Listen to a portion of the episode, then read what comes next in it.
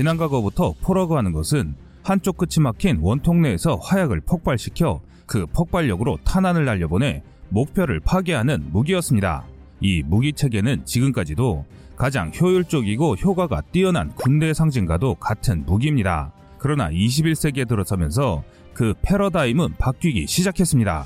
그런데 그 중심에 한국이 포함됐다는 보도로 인해 세계 방산 시장에 큰 파란이 예고되고 있습니다. 현재 한국이 추진하고 있는 것이 군사 선진국들만 추진해왔던 레일건과 전열화학포이기 때문입니다. 그중 전열화학포는 140mm까지 개발됐으며 사실상 독일 다음으로 자체 기술력을 확보한 것이기 때문에 군사 강국들이 놀라고 있는 것입니다.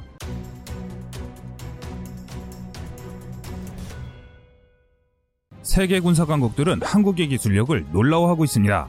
일반적으로 기존의 화학식 화포의 포고 초속은 초당 1500m, 유효 사거리는 아무리 잘해도 80km를 넘기기 어렵습니다. 하지만 기술의 발달로 현재의 화포는 화포가 아닌 첨단의 무기 체계로 변신을 시도하고 있습니다.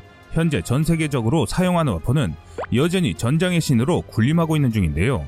미사일과는 달리 탄환 자체에 추진 기간이 없기 때문에 탄도 중량이 같은 경우라면 한 발당 발사 단가가 미사일보다 훨씬 저렴하기 때문입니다. 또한 같은 용량의 탄약고에 미사일보다 많은 수의 탄환을 저장할 수 있으며 발사 속도도 매우 빠릅니다. 그래서 비교적 가까이 있는 다수의 목표를 신속히 제압하는 경우에는 여전히 화포가 미사일보다 훨씬 효율적이라는 것이 군 관계자들의 의견입니다. 하지만 화포와 포탄이 아무리 발달해도 화포의 근본적인 단점은 해결되지 않고 있습니다. 그래서 세계 각 나라들은 새로운 화포를 발사하기 위해 박차를 가하고 있습니다. 그중 대표적인 무기 체계가 레일건과 전열화학포입니다. 오늘은 한국의 레일건과 전열화학포 개발 현황에 대해서 알아보겠습니다. 과학기술의 발전에 따라 재래식 화포는 이제 구시대의 유물로 변해가고 있습니다. 하지만 그 근본적인 문제를 해결하고자 미군이 추진한 것이 레일건입니다. 기존 화포의 부족한 단점을 보완하고 화포만의 장점만을 최대한 살리면서 포 자체의 덩치가 기하급수적으로 커지는 일 없이 포탄을 기존 화포보다 더욱 멀리 그리고 빠르게 쏘아보내기 위해 개발된 것이었는데요. 미 국방부와 해군은 지난 10년여간 13억 달러 한화 약 1조 5천억 원을 투입해 레일건을 개발해왔습니다. 또한 이러한 결과는 어느 정도 성과를 보였는데요. 2016년 5월 미국 해군연구청은 버지니아주 달그런의 지상화력 시험장에서 레일건의 첫 발사 시험 성공 장면을 공개했습니다. 미 해군은 2018년까지 모든 시험을 완료하고 레일건을 구축함에 장착해 실전 배치할 계획이라고 밝혔습니다. 기존 구축함에 장착되는 미사일 수는 통상 방어용과 공격용을 합쳐 96발레인 반면 레일건을 탑재한 구축함은 1000발이 넘는 포탄을 적재할 수 있어 날아오는 정미사일을 요격할 수 있을 뿐만 아니라 기존보다 훨씬 빠른 속도로 공격을 지속할 수 있게 된다는 것이 장점이었습니다. 그중 레일건의 장점은 무엇보다도 그 엄청난 포구 초속인데요. 이론상 마하 10 이상의 포구 초속을 낼 수 있습니다. 이는 탄환에 작용하는 힘의 크기가 전류의 제곱에 비례하기 때문인데 그 위력은 32메가줄에 달합니다. 레일건은 초소형 발전소 발전량과 맞먹는 25메가와트의 전기 힘과 대용량 콘덴서 시스템을 통해 만들어진 힘으로 발사됩니다. 이는 19,000 가구가 소비하는 전력량과 맞먹는 엄청난 전력입니다. 이를 이용해 레일건은 약 11.3kg 무게의 텅스텐 탄환을 시속 7,200km 속도로 날려 원거리 표적을 정확하게 타격할 수 있습니다. 이런 엄청난 속도로 발사된 탄환의 운동 에너지는 각종 항공기와 함정은 물론 무인기나 미사일도 한 방에 요격이 가능합니다. 레일건의 가장 돋보이는 특징은 발사 속도가 매우 빠르다는 점입니다. 기존 대포보다 분당 10배 빠른 발사 속도를 낼 수 있는데요. 세종대왕함의 5인치 함포의 분당 발사 속도는 20발입니다. 최대 사거리 350km, 유효 사거리도 200km에 불과하다는 사실을 감안하면 엄청난 성능이라 할 수 있습니다. 초속 1km가 넘는 탄환의 운동 에너지 덕에 파괴력도 엄청나며 아직 그것을 막을 수 있는 대응체는 거의 없습니다. 또 레일건 발사 시에는 포탄이 음속을 넘어가면서 제트기가 날아갈 때와 같은 강력한 충격파가 발생하기 때문에 발사 시의 실제 소리는 더 크지만 탄환이 소리보다 빨리 도달하기 때문에 표적 당사자들은 레일건의 소리를 들을 수 없습니다.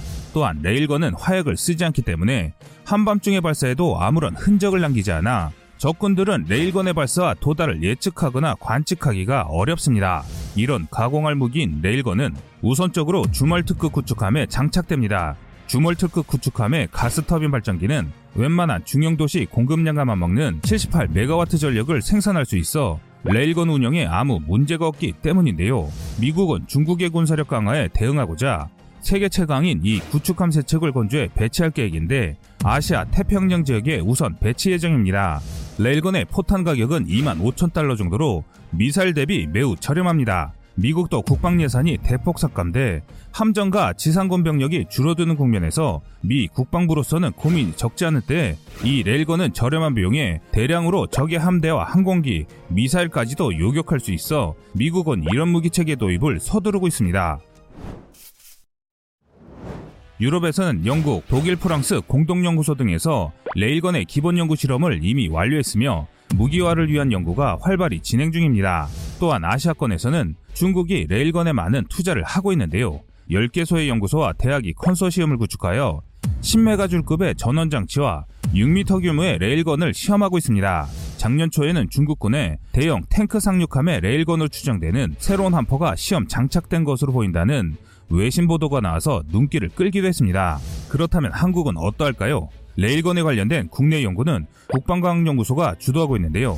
1990년에 한국전기연구원에서 국방과학연구소의 의뢰를 받아 플라즈마 전기자 레일건의 기초 연구가 수행된 바 있습니다.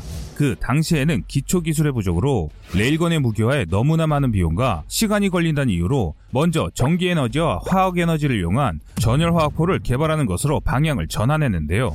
그렇게 약 20년간 레일건의 연구가 거의 진행되지 않다가 미국을 비롯한 선진국에서 실제 무기화에 매우 근접한 연구를 내놓기 시작하면서 국내에서도 2012년부터 레일건에 대한 연구를 재개했습니다.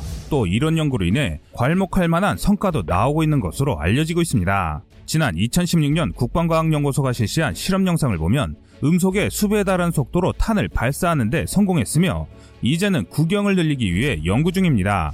세계 개발 추세에 맞춰 대한민국도 2020년대 중반까지 레일건 기술 개발을 끝낸다는 계획을 잡고 있습니다. 하지만 레일건 개발은 아직 해결 과제가 많은 상황입니다. 레일건을 탱크나 전차에 탑재하기 위해서 전자기포가 우선적으로 해결돼야 하는데 이것의 핵심은 전원장치의 부피와 무게를 줄여야 하기 때문입니다. 그동안 다양한 전원장치가 개발되어 왔으나 아직 전차에 탑재하여 기동할 수 있는 정도의 크기에는 도달하지 못하고 있는 실정인데요. 그래서 이러한 제약 요소가 문제가 되지 않는 해군의 함정에 먼저 도입될 예정입니다. 해군 함정은 육상 장비와 달리 충분한 공간과 발전 설비가 있어서 우선 적용할 것으로 보입니다. 다음으로 해결돼야 하는 문제는 레일의 마모 문제입니다. 초고속으로 이동하는 탄자와 레일 사이에는 초고온이 형성되며 이때 레일 및 탄자의 마모로 인해 레일의 손상이 일어나 연속 발사를 어렵게 합니다. 몇 발의 사격 후에 레일을 교체하는 것은 너무나 비효율적이며 무기 체계화를 위해서 반드시 해결되어야 할 문제인 것입니다. 이에 대해서 다양한 물리적 현상을 규명하고 최적의 재료를 적용하기 위한 연구가 국내 연구진에 의해 활발히 진행되고 있습니다. 하지만 아무리 레일건이 좋은 무기 체계라 할지라도 개발 완료되지 않으면 그림의 떡이라 할 수 있기 때문에 현재 문제되고 있는 요구 전력량과 소형화, 최적의 재료 확보 등 현실적 제약을 극복하면서 레일건의 장점을 취한 무기 체계도 활발히 준비 중입니다. 육상 무기 체계에 응용할 대안으로 재부상하는 무기 체계가 바로 전열 화학포입니다. 중국 공산당 영문기관지 글로벌타임즈는 지난해 2월 중공군의 무기조달 사이트에 자화 플라즈마 대포 시험 시스템 조달을 검토 중이라는 공고를 냈다고 보도했습니다. 중공군이 이번에 개발하려는 무기는 플라즈마를 발사하는 게 아니라 이를 활용해 초고속으로 포탄을 쏘는 유형일 것이라고 추정했는데요. 국내 전문가들은 중국이 기존 화약을 사용하는 대포의 중간 단계로 알려진 전열화학포를 중국식으로 바꾼 것으로 보인다라고 밝혔습니다.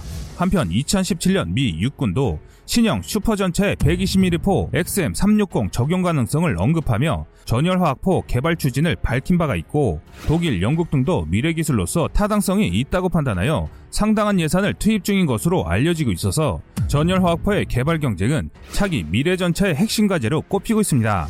전열화학포는 기존 화포 무장과 유사한 구조를 가지고 있는데요. 기존 화포 무장이 화학 추진제만으로 탄자를 가속시키는 반면 전열화학포는 화학 추진제 연소 시 발생하는 외부에서 인가되는 전기 에너지를 이용하여 탄체를 가속시키게 됩니다. 전열화학포는 전기적으로 발생된 플라즈마를 개량형 나이트로 셀룰로스 추진장약의 점화에 이용하며 재래식포의 포미 부위에 설치된 전극에 펄스 형태의 전기 에너지를 공급하여 아크를 발생시킵니다. 아크가 전극 사이에 위치한 절연제를 플라즈마화하여 노즐을 통해 약실로 분출하면 플라즈마는 약실 내에 있는 액체를 가열하고 고온, 고압의 플라즈마를 다시 발생시켜 이 플라즈마의 팽창력으로 탄자를 가속시키는 것입니다. 전열화학포의 특징은 추진 에너지를 복합적으로 사용한다는 것인데요. 화학에너지 8, 90%와 전기에너지 1, 20%를 이용함으로써 레일건에 비해 전원장치의 규모를 5분의 1 이하로 줄일 수 있습니다.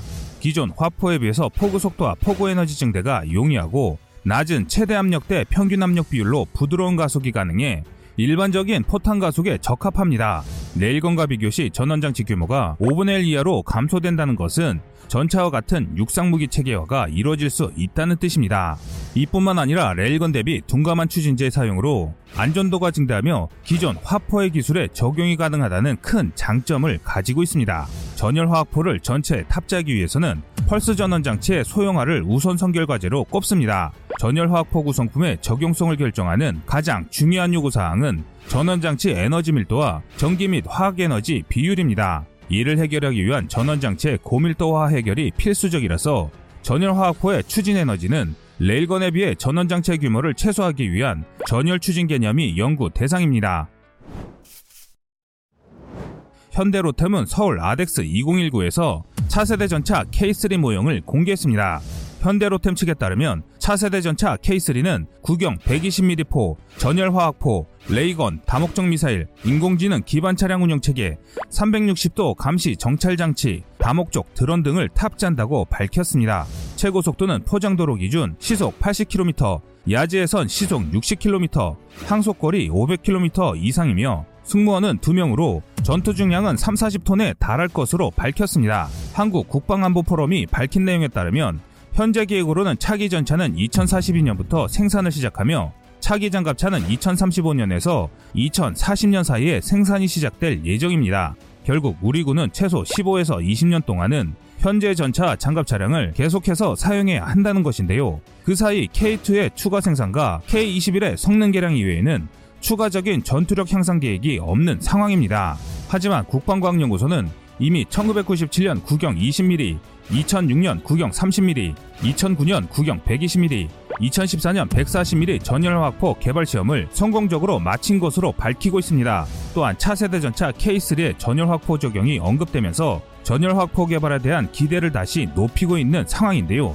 앞으로 15에서 20년이라는 비교적 충분한 시간이 있고 레이건 펄스 전원 장치의 소형화에 비해 5분의 1의 부피 축소만 해결하면 된다는 이유에서 실현 가능성은 높아 보입니다. 국내 연구기관들도 전자기포의 현재 기술 수준과 무기 체계화를 고려할 때 레일건은 함정과 같은 대형 무기 체계에 탑재될 예정이고 전열화학포는 중소형의 육상 무기에서 장착이 가능할 것이라고 밝히고 있는데요. 다행히 국내 연구가 20여 년간 이루어져 시험 발사 성공이라는 결과물이 나와 있는 상태로 한국 정부의 소요 제기가 이루어진다면 한국은 다른 군사 선진국들에게 뒤지지 않는 첨단의 화포로 무장된 무기 체계를 보유할 예정입니다. 시청자님들의 현명한 선택을 댓글로 남겨주시기 바랍니다. 여러분들의 의견이 좋은 영상을 만드는데 많은 힘이 됩니다. 이상 꺼리투브였습니다.